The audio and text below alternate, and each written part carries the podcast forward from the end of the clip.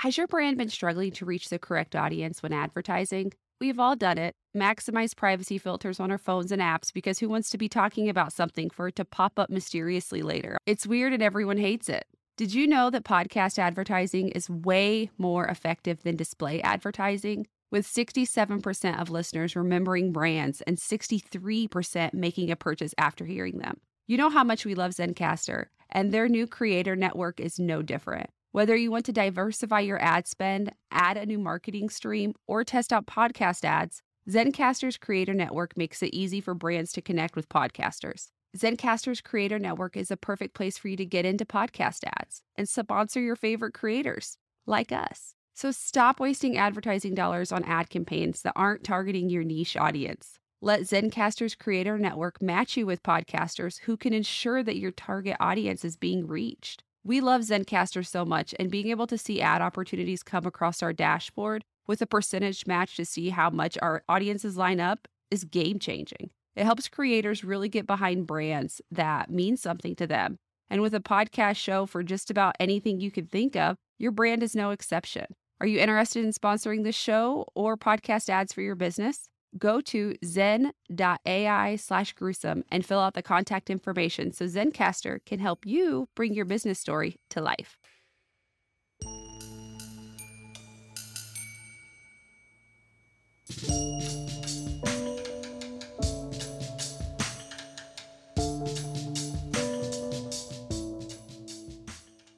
Welcome to Gruesome, your horrific true crime podcast.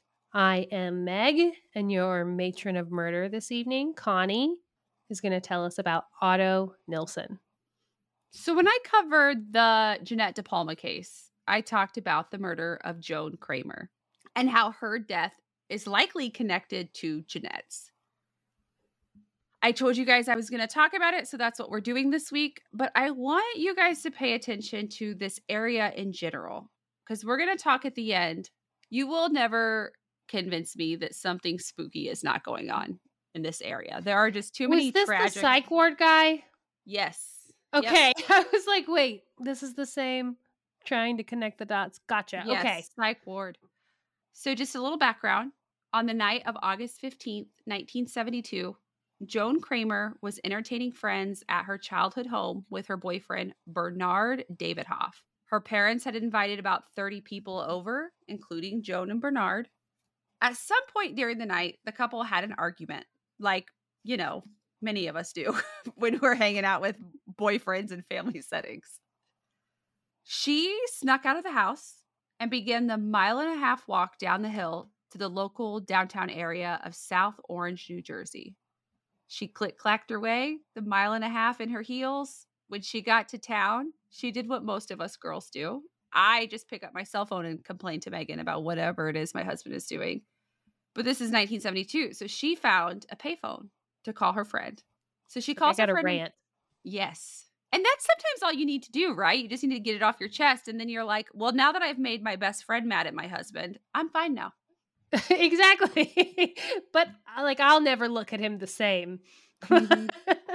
I know it's hard to it's hard to abstain like your judgment like when your friend is mad and they're telling you all the like oh, things oh, yeah. you're mad I'm about and you're just like war. i'm mad now too f that guy f this and then they're fine the next day but you're still like mm-mm i'm my, mad you, you my, need to apologize to me my favorite thing about you is Whereas St. Karen will be quick to tell me if I'm being the crazy one, you are a ride or die. like you are like yeah, I am like you have done nothing wrong and you have never done anything wrong ever in your life. Uh, so I guess I do what... ride or die for one person. Yeah, that's just. But I mean, I'm not going to kill anybody for her, but I'm going to hype her up like like crazy. So she calls her friend. Joe calls her friend in Manhattan to tell her about the fight that her and Bernard had. Her friend could tell that she was really upset and told her that she just needed to call a taxi and go back home. Joan assured her friend that's exactly what she was going to do. She then called her family and told them that she was on a deserted street in Newark and that she was going to be taking a taxi home shortly. And it is unclear why she told them she was in Newark when she was in South Orange. I like when I was first reading this, I was thinking like maybe she had been drink, you know, like you've been drinking, like you say things, like it's just, you know, it's Or maybe if it was only a mile away, maybe she didn't want them to come like get her. get her. Yeah. Or be she's like, You're yeah. just right down the road. I'll just come get you. Yeah. After Joan left the phone that was at the end of the alley, instead of calling a taxi, she walked up to a car at the intersection of the base of the mountain where her parents lived and asked the driver for a ride home. This is about 12:30 in the morning and this would be the last time that anyone would see Joan alive. Joan Kramer was a free spirit. Her dad Julian was extremely wealthy. He was the president of Suburban Foods Incorporated and the Tantalef Beef Company. Joan was a feminist. She wore big hoop earrings. She broke into the office of the headmistress at her school just to like look through people's records. She actually picked one of her friends based off of what the IQ was when she was rummaging through these files. She like went up to the girl and she was like, "Hey, I read your file. You're really smart. Do you want to be friends?" I need help. Her parents described her as a quote, true rarity, not just for her confidence and progressive views, but her outward appearance as well. She had long, light brown hair with shimmers of blonde that would peek through.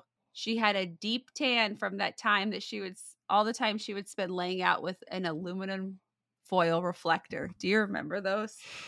oh, I recall the baby oil and aluminum foil. Mm-hmm. She had bright green eyes, and when she walked into a room, there was no way that you would not notice her. What a lot of people didn't know is that behind her larger than life personality, there was a lot of uncertainty regarding her health. Joan was battling lupus, an autoimmune disease. In 1972, it seemed to a lot of people that lupus was a death sentence. There weren't the advances in medicine that we see now. At the time of her disappearance, Joan was working on her doctorate in English at Columbia in NYC. So she's like, this is the real deal. Like, she's beautiful. She's smart. She's great to be around. But of course, like we see in a lot of these, immediately people were like, wait, did she run away? Two days after Joan disappeared, her family started getting ransom calls from someone who had a West Indian or African accent asking for $20,000 in return for Joan's safe return. Her family had no problem paying the ransom. He just wanted to make sure that Joan was okay, especially without her steroid pills that were crucial in her surviving. The assurance that Joan was okay came in the form of a loud scream, which Julian assumed came from his daughter. So he made the arrangements to have the money dropped off. On two separate occasions, the money wasn't picked up from the secret location that was agreed upon. Each time, the caller would call the Kramer home and say the next call that he would be placing would be to tell them where Joan's body was. And obviously, like, no family wants to hear that, especially when one, they know time is of the essence because Joan doesn't have her medication. And two, they're doing everything they can to try to make sure the money is where it's supposed to be. The family tried a third time to drop the money off, only this time, her older brother Orrin was also going to try to follow the guy who was picking up the money. As soon as Julian put the money in the phone booth, the phone inside of it rang. The voice on the other end said, I'm watching you, which is so creepy. The creepiest. Julian dropped the bag and left, thinking that this would be the time that he got his daughter back. Someone grabbed the money like very quickly. It was so fast that Oren wasn't even able to see who it was or where they went. But the person had the money now, right? So all they're thinking is, we're going to get Joan home. Like we paid the ransom, we did everything we were supposed to do. But unfortunately, the efforts of her family were fruitless because the person who just scammed the family out of $20,000 wasn't the person who had kidnapped Joan. Joan had never been held hostage. The person calling would later be determined, and this is like years down the road. It was a senior person on the South Orange homicide team. So it was a police officer. Ew, what the, The- not Yeah. cool. This is the very to put same that hope that you're gonna get your daughter back, like we can pay it, it's no trouble, and then to find out that it was someone you thought was supposed to help you. help you. Yeah. And this is the same team that's going to be helping out like with Joan's case. So The accent was fake, the scenario was fake, and it cost the family like precious time and $20,000. On August 28th, almost two weeks after Joan was looking for a ride home, her nude body was found face down inside of Union's Elizabeth River Park, seven miles from home, by two teenagers who were hiking the footpath. Joan's severely decomposed body was almost completely hidden by bushes. Whoever killed her had also tried to bury her clothes with a pickaxe that was found nearby. Police would also discover that her wallet had a- actually been found by teenagers a couple of days after she disappeared but the kids didn't come forward until after her body had been found. So they never called and was like, hey, we found her wallet. So I don't know if they were doing something like they weren't supposed to, and that's how they found the wallet. If they had taken the stuff out of the wallet, like money Yeah. or something, and thought they were going to get in trouble. Her shoes and a necklace that she always wore would also never be found. And remember, Jeanette De Palma was wearing a necklace as well that had been stolen from her. Her autopsy would show where she had her neck fractured, collapsing her windpipe, showing that it was likely she died from manual strangulation. Due to the mm-hmm. advanced decomposition of Joan's body and exposure to the elements, they were unable to determine if she had been sexually assaulted. But she was found nude, so they kind of prepared for the worst. Yeah. So to recap, if you're like, all right, Connie, you're taking us all over the place, like, what are we, how are we going to link all these together? Jeanette went missing on August 7th, and Joan went missing on August 15th. Both were found in similar positions, both were likely strangled, and their bodies were only six miles apart from each other. Both went missing after trying to hitchhike. So I don't think that it takes a rocket science to believe that they're these deaths are related, or they had two, which is even scarier if they have two people operating in the same area at the same time. Didn't Jeanette have like a bunch of weird stuff around her body when she was found, or was that? So remember, they had like three different people saw three different things, and it could be like they assumed like some of the stuff was just to hide her body. okay, But that's And- what that was the biggest difference is they had this like satanic aspect to it. It's like what they were to Jeanette's and not yeah, to, to Jeanette's, to, not to Joan's. Correct. A tip line was set up after Jeanette's body was found to try to help in the search for who killed both girls, but no solid leads ever came from it. A woman said she saw Joan get into the car with a man at the intersection and was able to give a detailed enough description that a composite sketch was able to be made. And like we see a million times over, he looked familiar to a lot of the neighbors in the area. Otto Neil Nilsson was born on October 13th, 1934. He went to college, he joined the military, he got married, he had five kids, he was an accountant, he lived in an affluent neighborhood. He was loved by everyone around him. And I guess that he was really good at pulling teeth. And before you're like, what the hell does that mean? Kids in the neighborhood who had loose teeth would come to him, and he was the resident tooth fairy who would like pull their teeth for them. Which like, makes did he have just like an extra flair, or what was? I don't know. Like, I guess it was like he would do it very quick and it was like not as painful. Sometimes That- I think it's just not as painful if your parents aren't the ones doing it. I literally just spent before we started recording one hour convincing my daughter. Well, she told me that I needed to pull her tooth. And I was like, okay, let's do it. Then she was too scared. And then I finally got in there to get it and I couldn't get it out. So, you know, maybe we do need a resident person for something like that. I just think it wasn't loose enough. But I remember our middle son, his bottom teeth, he had not lost any teeth yet. And his bottom teeth had a hole, like his his permanent teeth were growing in, like directly behind it. It was like he had two rows of teeth. And I, when I tell you that I traumatized this kid because I pulled both of his teeth were so loose, which is obviously like you have teeth growing behind it. Like, come on. it's time. But I made him like literally like held him down so I could pull his teeth because he was like not he was like, no, they'll just fall out. And I'm like, clearly not, because like you they grew behind.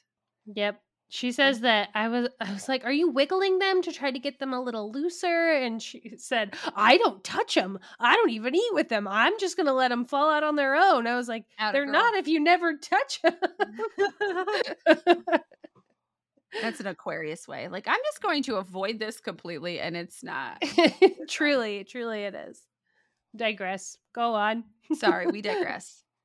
So, by all accounts of these neighbors, like Nilsen was the neighbor to have. He was great. He people loved it when he would show up at pool parties. They would just like drink and have a good time. And this is like when I tell you Joan's family lived at the base of a mountain, it's like they are very wealthy. Like this is a very nice mm. area. We talked about this in Jeanette's. Like it's a very nice area where all these people live.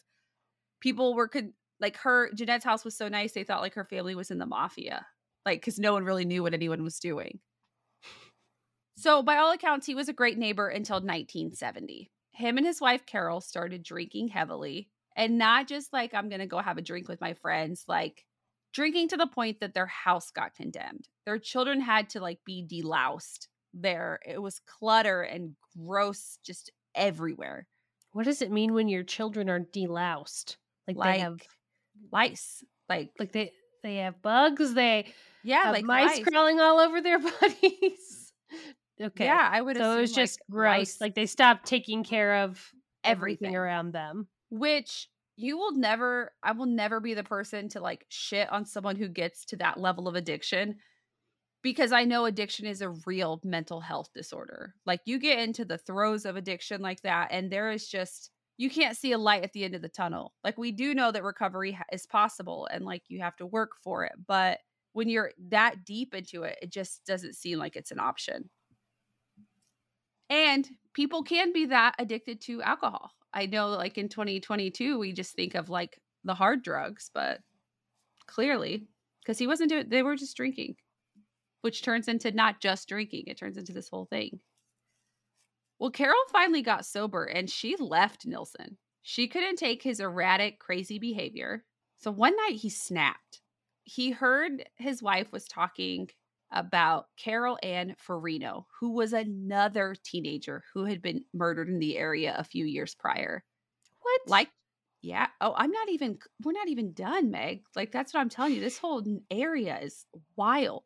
Like Joan, her shoes had also never been found and she had been strangled. Everyone started putting the pieces together and realizing that Nilsson could very well be the guy that was out murdering these ter- teenage girls. And he lost his mind when he realized that.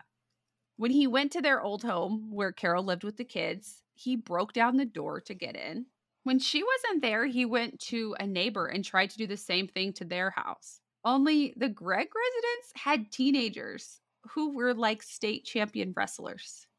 So when Nilsson comes in, like he knocked down, like beat down their door too, they fought back. And the teenagers essentially beat the hell out of Nilsson because he they were he was attacking their dad. The police were called, and when Nilsson got to the police station, they realized that he matched the composite of the suspect in Joan's murder. And it's been two years at this point since Joan has been murdered. And they had, in that time, they had no leads for Jeanette and they had no leads for Joan. So Nilsson was ordered to undergo a 15 day psychiatric evaluation. And once that was completed, a two year suspended sentence. And that was for the break in at the Gregg residence, not for the murder of Joan Kramer. Literally days after he was released, two more girls were murdered.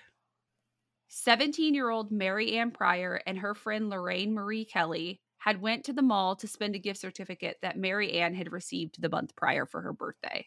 Within hours of leaving, both of the girls' families knew that something was wrong because it wasn't like them to not give them a, the family a heads up if they were going to be late. Of course, the police told them that they had to wait 24 hours before they were officially able to report them missing. And even when they were finally able to report the girls missing, just like in Jeanette and Joan's case, they assumed it was the result of a runaway situation.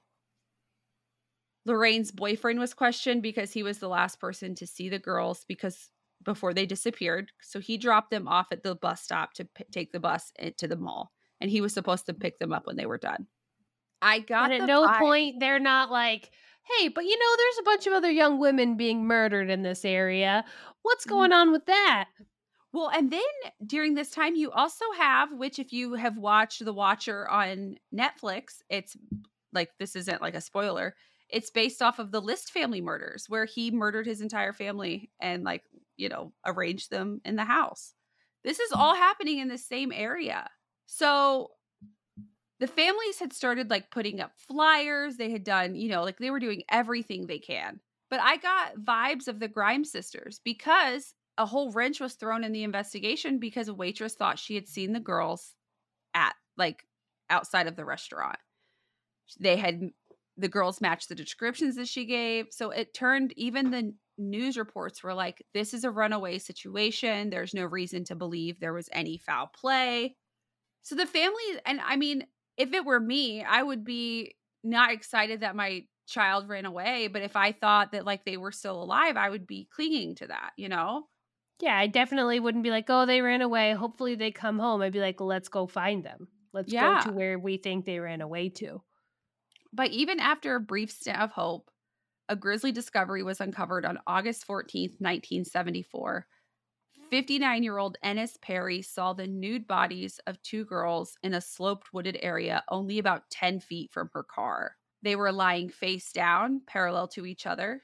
Trigger warning this is going to talk about sexual assault. Both girls were found with ropes tied around their necks and soda drink bottles inserted into their vaginas. Oh, what the fuck? Yikes. There was very little blood present at the scene, so it's assumed that the girls were murdered elsewhere before like they were dumped at this wooded location. They had ligature marks around their feet and ankles consistent with like a hog-tied position. And the reason this case, like the murders of these two girls, like the they were uncovered very quickly as far as like they weren't exposed to the elements like Jeanette and Joan because like we knew with Jeanette they couldn't even really dis- they couldn't figure out anything what had happened. I mean her body was discovered after a dog brought her arm to his Oh, owner. yeah, that's awful. Yeah. So it's they were exposed to the elements like to on an extreme level, whereas, you know, these girls weren't. So Mary Ann and Lorraine, they didn't think at first that they were related because there was such an escalation. But I say, how do we know there was an escalation if we don't really we weren't able to get a lot of evidence from Jeanette and Joan, you know? And it's Exactly, yeah. and I go back to either you have someone who is committing the exact same type of crimes, like you have a serial killer on your hands, or you have more than one person who is doing the exact same things to young girls, which is terrifying. And even if that's the case, if say he had done that when he lived with his wife and now he wasn't living with his wife, he would have a place to keep people inside, you know? Like Mhm. he wouldn't it wouldn't be like I have to do this outside and then get back home. It would be like he has somewhere where he can do these terrible things. Mm-hmm. Unfortunately, as the fall came to a close and winter set in, the officers were no closer to finding who murdered any of the four girls. A woman who had come forward that recognized Joan Kramer getting into the car was given, uh, she's the same one who did the composite sketch. So she's given this like mugshots essentially of all these people, and she immediately picked out Otto Nilsson as the person she saw Joan get into the car with. So on January 10th of that next year, he was finally arrested for the murder of Joan. They were finally able to get the warrant, like the arrest warrant signed. And we're going to, like I said, we're going to talk about another strange event that happened while Otto was waiting to go to trial at the end of the case. But he finally went to trial on July 9th, 1975. And after a train wreck of a trial, I am talking train wreck one where the original key witness couldn't identify Nilsson because over the six months that he had been in prison, he had grown this like huge thick beard and refused to shave it for the trial. So she had, she was like, I can't 100% say. There was another woman who, when she was questioned on the stands, couldn't say for sure whether she actually saw Joan or just someone similar to Joan getting into this car. There was a young deputy who recanted seeing Nilsson with Joan because he was supposed to be in an alcohol treatment facility at the time and he had literally like snuck out to drink. And so all of that so instead said- of bringing justice, which is literally your job, you're like, ah, I definitely didn't see Mhm. anything because I was supposed to be not drinking, but I was out drinking. What a Mhm. turd. and he was like in inpatient at the time. Like he was he's literally snuck out of this inpatient thing. Absolute so with all butthead. You can imagine prosecutions like just being utterly pissed when over it because he was found not guilty. Ugh. More like I, I want to yell other things, but more butt heads. What the heck? This is baloney. And it's because he wouldn't shave his stupid beard, right? You can't yeah, shave it off of a yeah. person. You can't be like, guess what? I'm shaving your beard. Yeah, like, hey, bitch, that beard's mine. Like I'm That's about more beard. I would have like slid a 20 to a couple of prisoners and been like, here's an electric razor, get this beard off of this idiot. Yeah, like shank him if you have to. we won't care. The courts believed that he was the murderer so much that they unofficially closed Joan's case because, you know, thanks to double, double jeopardy laws, he wasn't able to be tried again. Oh, and then one so of lame. one of the spooky things that came out of this trial was the mentioning of I briefly talked about this when I when we did the Jeanette case, Jeanette De Palma case. So her cousin woke up in the middle of the night and said there's Jeanette got into a car with a guy uh, it was a four-door green car. Like that's who took Jeanette. And her parents were like, "Uh, okay." But it came out in the trial that that's the exact same car that Otto Nilsen drove, a four-door green sedan. Green car. Ugh. But Otto Nilsen didn't get out of, you know, didn't dodge that murder conviction and just like live a peaceful life because on September 13th, 1976, he walked into the East Orange VA hospital with a high powered rifle in both of his hands.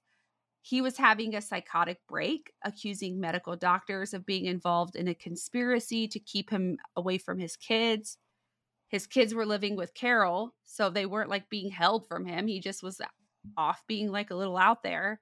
The FBI had to be called in to handle the hostage situation, and it lasted over four hours. He was eventually diagnosed as having been suffering from paranoid schizophrenia, something that he had been told three years ago when he did his 15 day hospital stay that he suffered from. This time when he went to trial because he was facing like eight counts of like you know kidnapping hostage you know the whole the whole shebang and he was sentenced to the trenton psychiatric hospital and it was one of those like until further notice because they recognized like he was in a mental health crisis and he could hurt himself or he could hurt someone else we talked about in the jeanette de palma episode how jeanette's siblings were being like followed and they there was a man with a gun outside of their house like being like who lives here? like threatening them. That also happened to joan. When she was presented with like joan's family when they were presented with pictures of otto nilsen like with and without beards they were like i can say that this is the guy that did this to us who's just hanging outside their houses without guns? I don't even remember that part of the story. Yeah. When the common denominator like in these like harassments because like they joan's family kept getting calls uh, even after she had been murdered. Same with jeanette's family. The common denominator seemed that otto Nilsson was charged with escaping from the psychiatric hospital during both of these times. But ever since like the whole time otto was like in the psychiatric hospital or in prison or any of this no more girls were murdered like he so was the weird how that happens at some point he was released from the psychiatric hospital, but things were, you know, never the same for him. Everyone knew that he was a murderer. He actually he died in a car crash in 1981. But he still got out of the ward or the uh-huh. hospital. Yeah, he, he wasn't even there for very long because, like, you think 1976, 1981, not very long. I feel like Meg and I have created a tiny army of podcasters, and we are obsessed with that. You know, we love to tell you all of the things that make our job as podcasters easier, so we couldn't not tell you about Soundstripe. The hardest thing for content creators can be finding the perfect soundtrack for your show. Soundstripe has royalty free music that is the perfect addition to any podcast, TikTok, YouTube channel, Twitch stream. Make your stories more powerful with stellar, royalty free background music. Enjoy unlimited access, new music every week, and stem files that are easily searched by mood, the use, or genre. There's over 8,000 plus songs composed by Grammy winning artists. There are plans to fit every need starting at just $9.99 a month, including plans with unlimited commercial and client use. They even have sound effects if you just need that extra oomph to take your content to the next level. Don't get embarrassed by a copyright claim. Check out Soundstripe today. Use our special link zen.ai slash gruesome sound to access unlimited royalty free music for your content. And be sure to use our promo code podcast at checkout to save 10% off of any subscription plan. But this is another thing why I'm saying like this area is creepy as shit. So the officers also started thinking like this area was cursed. And it I think it is because so we have four young girls who were murdered. We have the List family murders that we have talked about.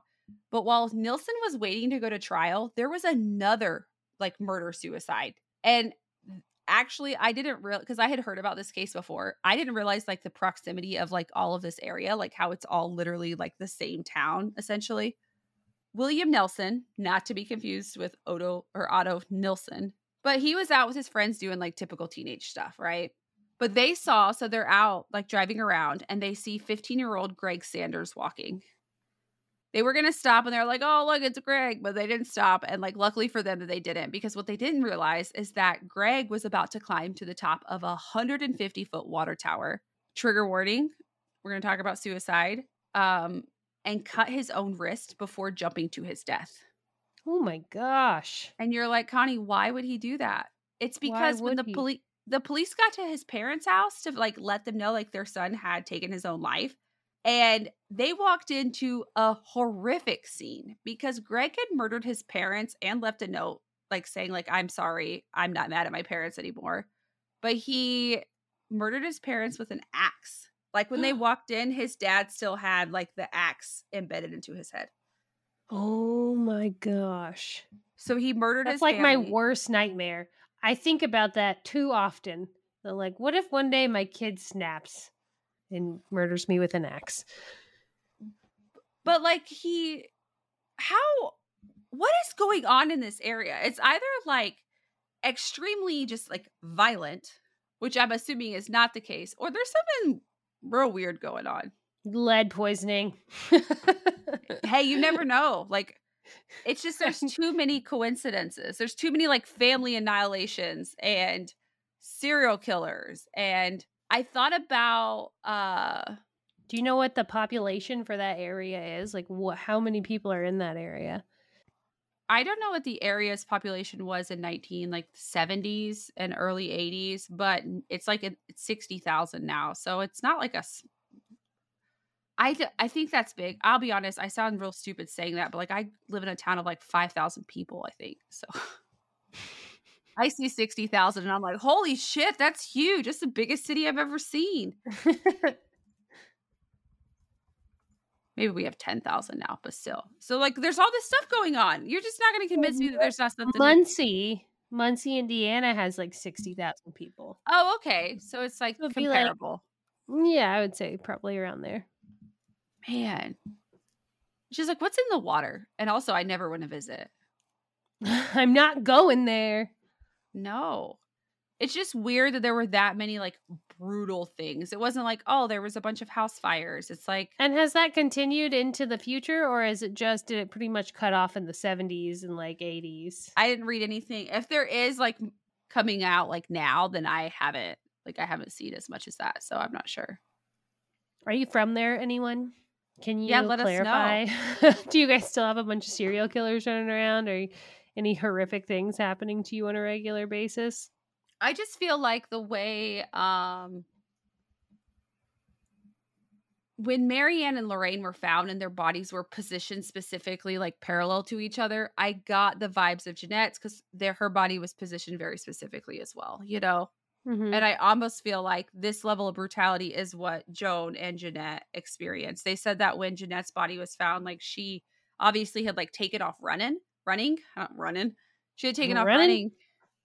Um, because like her purse had been like scattered everywhere, and there, you know, so it's like you know, like it was. I can't even put myself in the position to like imagine like what hap- like what they were experiencing at that time or like how they must be feeling. But it was too. I mean, Jeanette and Joan were two weeks apart, So like their deaths have to be connected. Like, you know, what are the odds?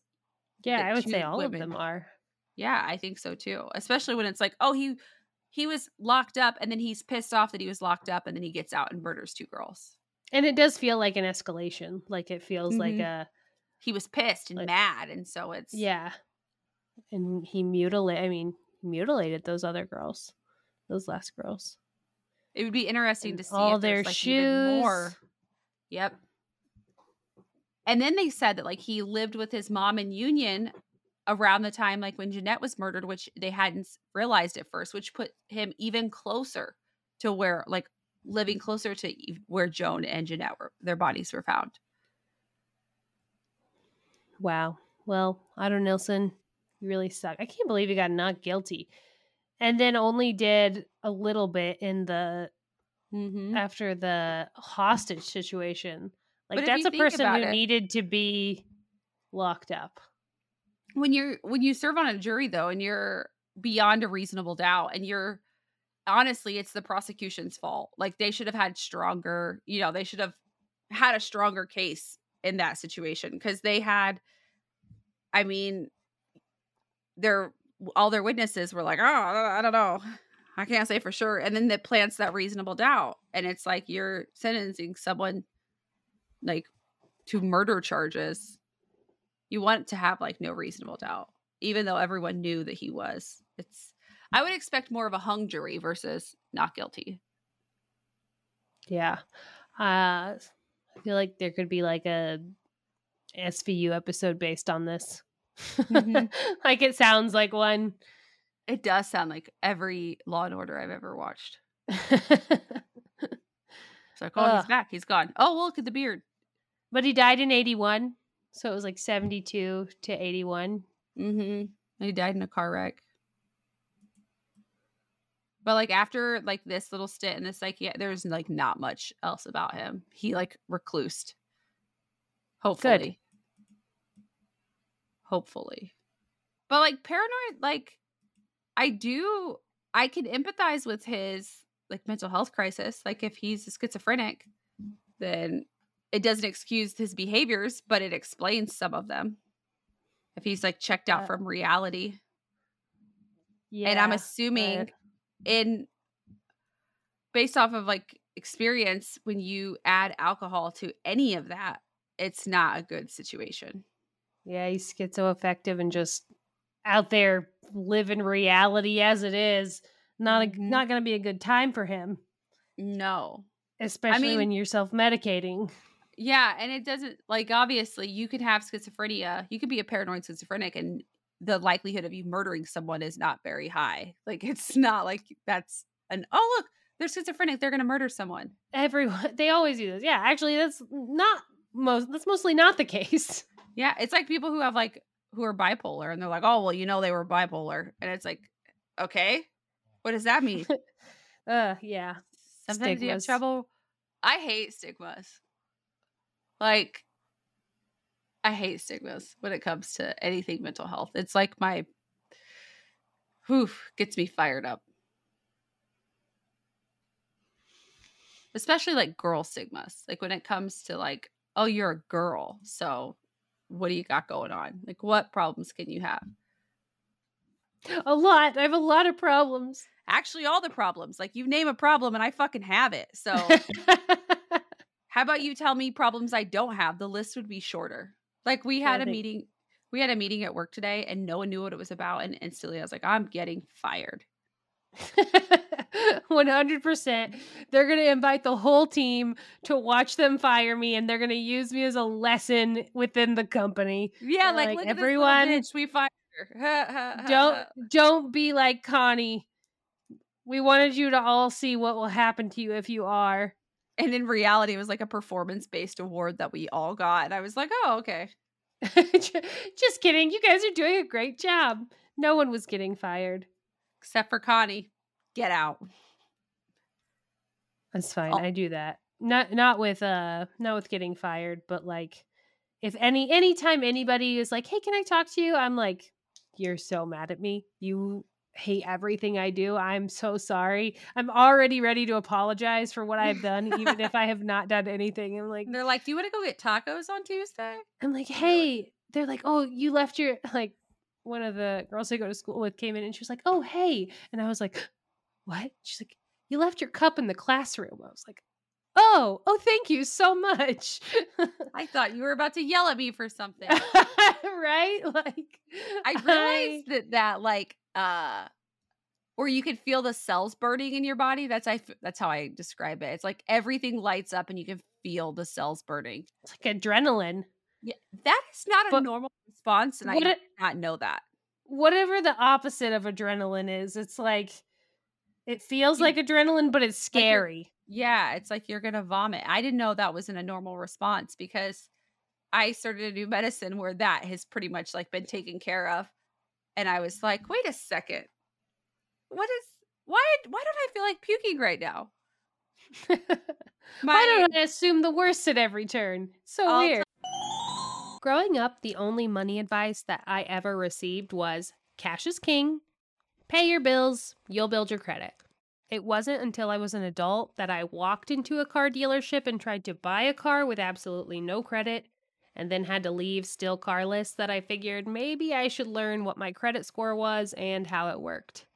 Imagine my surprise when I realized that there are actually more than 28 different FICO scores. Extra credit from credit.com is great because it gives you access to 28 of those scores, and you see what the lenders see. You can report your rent to the credit bureaus. You can report your utilities to TransUnion to help build your credit. There is the added perk of getting cash rewards on select personalized offers as well. I would never want anyone else to be in a situation where they realized that the rent that they had been paying for five years wasn't going toward their credit, or that they didn't have any credit, so their options were minimal for buying a car, a house, or anything that they needed. To sign up for extra credit, go to credit.com slash gruesome and get started there. To sweeten the deal, you get the first seven days absolutely free. It is $24.99 a month plus tax after the free trial, but you can cancel anytime. Go check out Extra Credit today and start working on your credit goals. I'll tell you guys like a funny, embarrassing, like secondhand embarrassment for me story. My husband, we had a very rough soccer game with my son. Like he, it was not on his. know what it is. is it wasn't like on him like it was just you know the ref was from the other school it was just this whole like shitty soccer situation they had a girl on the team and this is hard for me because i'm very much a feminist when it comes to like my daughter will fuck you up if she needs to and i'm good with that like i'm raising a tiny little tyrant and i'm good with it this girl was also like a very aggressive girl and the girl in me was like, hell yeah, girl, do your thing. But the mom in me, because it was like towards my son, it was just not a good thing. And it was like a boy girl situation where he kept getting calls and it finally just took my husband over the edge. And he walked his glasses to the referee. And I should preface this with these are not the it's not the type of thing where they're like high school refs. Like this was a grown man. Like it was a grown adult, which doesn't make him like taking his glasses because he took his glasses over to the guy was like, Hey, ref, do you need these? And he was like, No, so you can make some calls. And then he said some other things that like were so fucking embarrassing. But as he was walking over to the ref, this is how I knew my medicine was working because I was like, Oh, look at him. I bet he's gonna go talk to like what like our friend who like is on the soccer board. And then he like made a left over to the ref, and I was like, "Oh, I hope he doesn't hit him." He didn't even tell you what he was going to go do. He was just like, He this just is the decision away. I'm making. He knew I would talk him out of it. Children's I had to- sports, man. I know it's like twelve. like, come on. And like as he was, Like you become 12 years old in that moment. Our- our friends were like, "Uh, he's going to the refs," and I was like, "Damn it!" So I like, it was like forty degrees. I'm in like my full LL Bean like coat, like all bundled up, and I just like point and snap, and I'm like, "Go home." He's already embarrassed me. I'm like, "Go home." And he then he apologized. You're out of here. You And then I, red carded him and sent him home. like kicked Well, him that's out. what he told the because the ref is like, I'm gonna give you a card. And he was like, Give me a card, you pussy. And I was like, like I'm gonna vomit. Oh, that's that's it. Like, I'll never do it. I'll never do kid sports because there's always going to be that dad or that mom at the game, and I don't want to approach them under any circumstances. Like, I do not want that. Well, behind every dad, there's a mom that's like, "Oh my god, I am so embarrassed right now." Like, I you know what I get secondhand embarrassment from? Watching people kiss on TV. Like I get secondhand embarrassment from that. I would die of mortification. Like I would be like, no, I am no longer a human. I would become a puddle and well, not be able to focus. Well, the best part is our son's gonna ref next year. Like he's gonna ref for like the little kids. It's like he is gonna have to experience a parent like you. And my husband's like, well, then I would just do that again towards that parent. I'm like, no. Please Maybe don't. he should like start practicing with him, like throw scenarios, be like, okay, this parent comes up to you. They say this. But well, and then like my my husband is a Boy Scout, guys. Like he's a Boy Scout leader. He is like a pillar. He's friends with like the guy who like runs it. And I actually I made him call our friend the next day. I was like, you call and apologize because those are his refs that you just called a pussy. and it was like he was like on the phone, like apologizing. And it was like one of those like kids that's like, anything else? Like, is there anything else I need to say? No, you're good. Just tell him you're sorry again. Some suburban drama right there. It was I very really suburban. that it was a good feeling. I was like, I didn't want my medicine to tell me that it was working this way now. Like, this not like the way I would like to find out, but it is nice to know that I can be put into a stressful situation and not vomit. like progress. oh, now how do we just get him to not yell cuss words at refs for 12 year old soccer I don't know. Because if you are a patron, you know that like we have openly joked about my me having a thing for guys that have a dash of trash. And I was caught somewhere between like mortification and being like, that's the hottest thing I've ever seen you do. I was thinking about the dash of trash and I was trying to like think of mine and I found I realized what mine is. What's your dash um, of trash? And it's being attracted to like dirty skater boys. Like oh, Johnny Knox, sure. like D- Johnny Knoxville, and like shit like that, like dumb, stupid skater boys. Yep, and I was like, Yep, I'm. That's my dash of trash. It's right there. I was there the whole time, and I was making fun of Connie for it. Yeah, like I wasn't gonna different... call you. I wasn't gonna call you out, but like you're welcome to call me out at any point. Again, I'll always just be like, well, yeah, then you, right. you know, I went through like I like I'm a little angry, which I know is a trauma response for like a, like it's not like something that I should like. like. I can heal you. You won't. I will. I once told you. people like I try. I always end up finding like the meanest person in the room and being like, I'm gonna make you like me. We're gonna be friends. Like that's how I respond. two of us. Like that's us. I'm like, oh, you're angry. You're not angry with me though. Let's be buddies.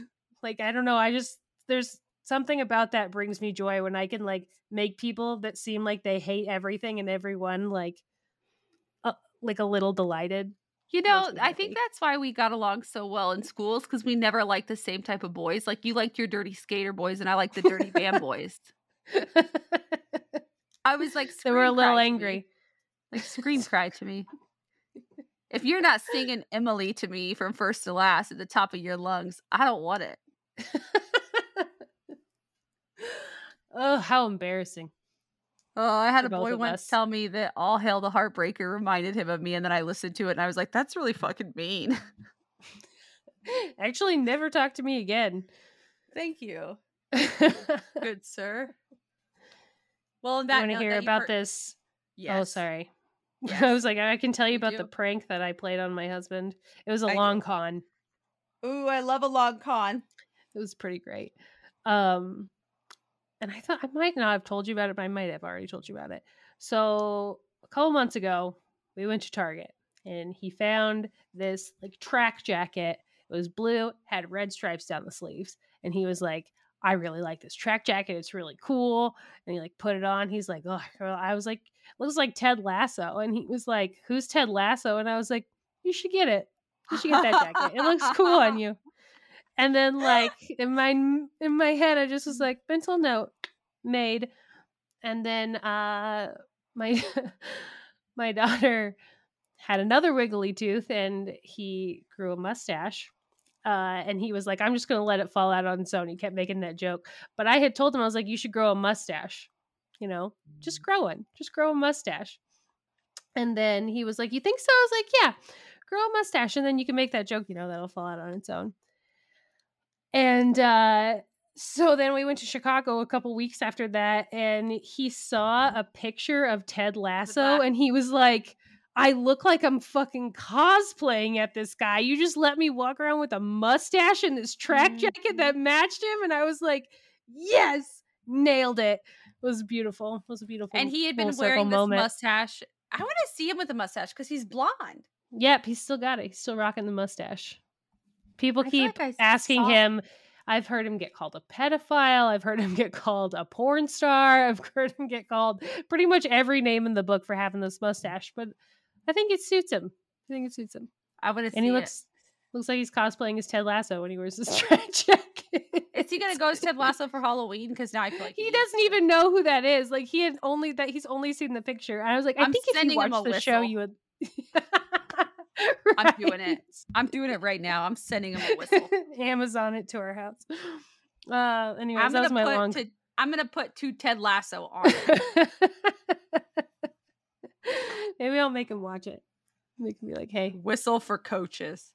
Oh yeah, I can get a two pack for six ninety nine, baby. I feel like that's so expensive for whistles. You know what? Someone sweet. had to make the whistle. It's that's an art, I'm sure. It's a whistle art, and I'm adding it to I, my cart. I wonder right if there's now. like artisan artisan whistle makers.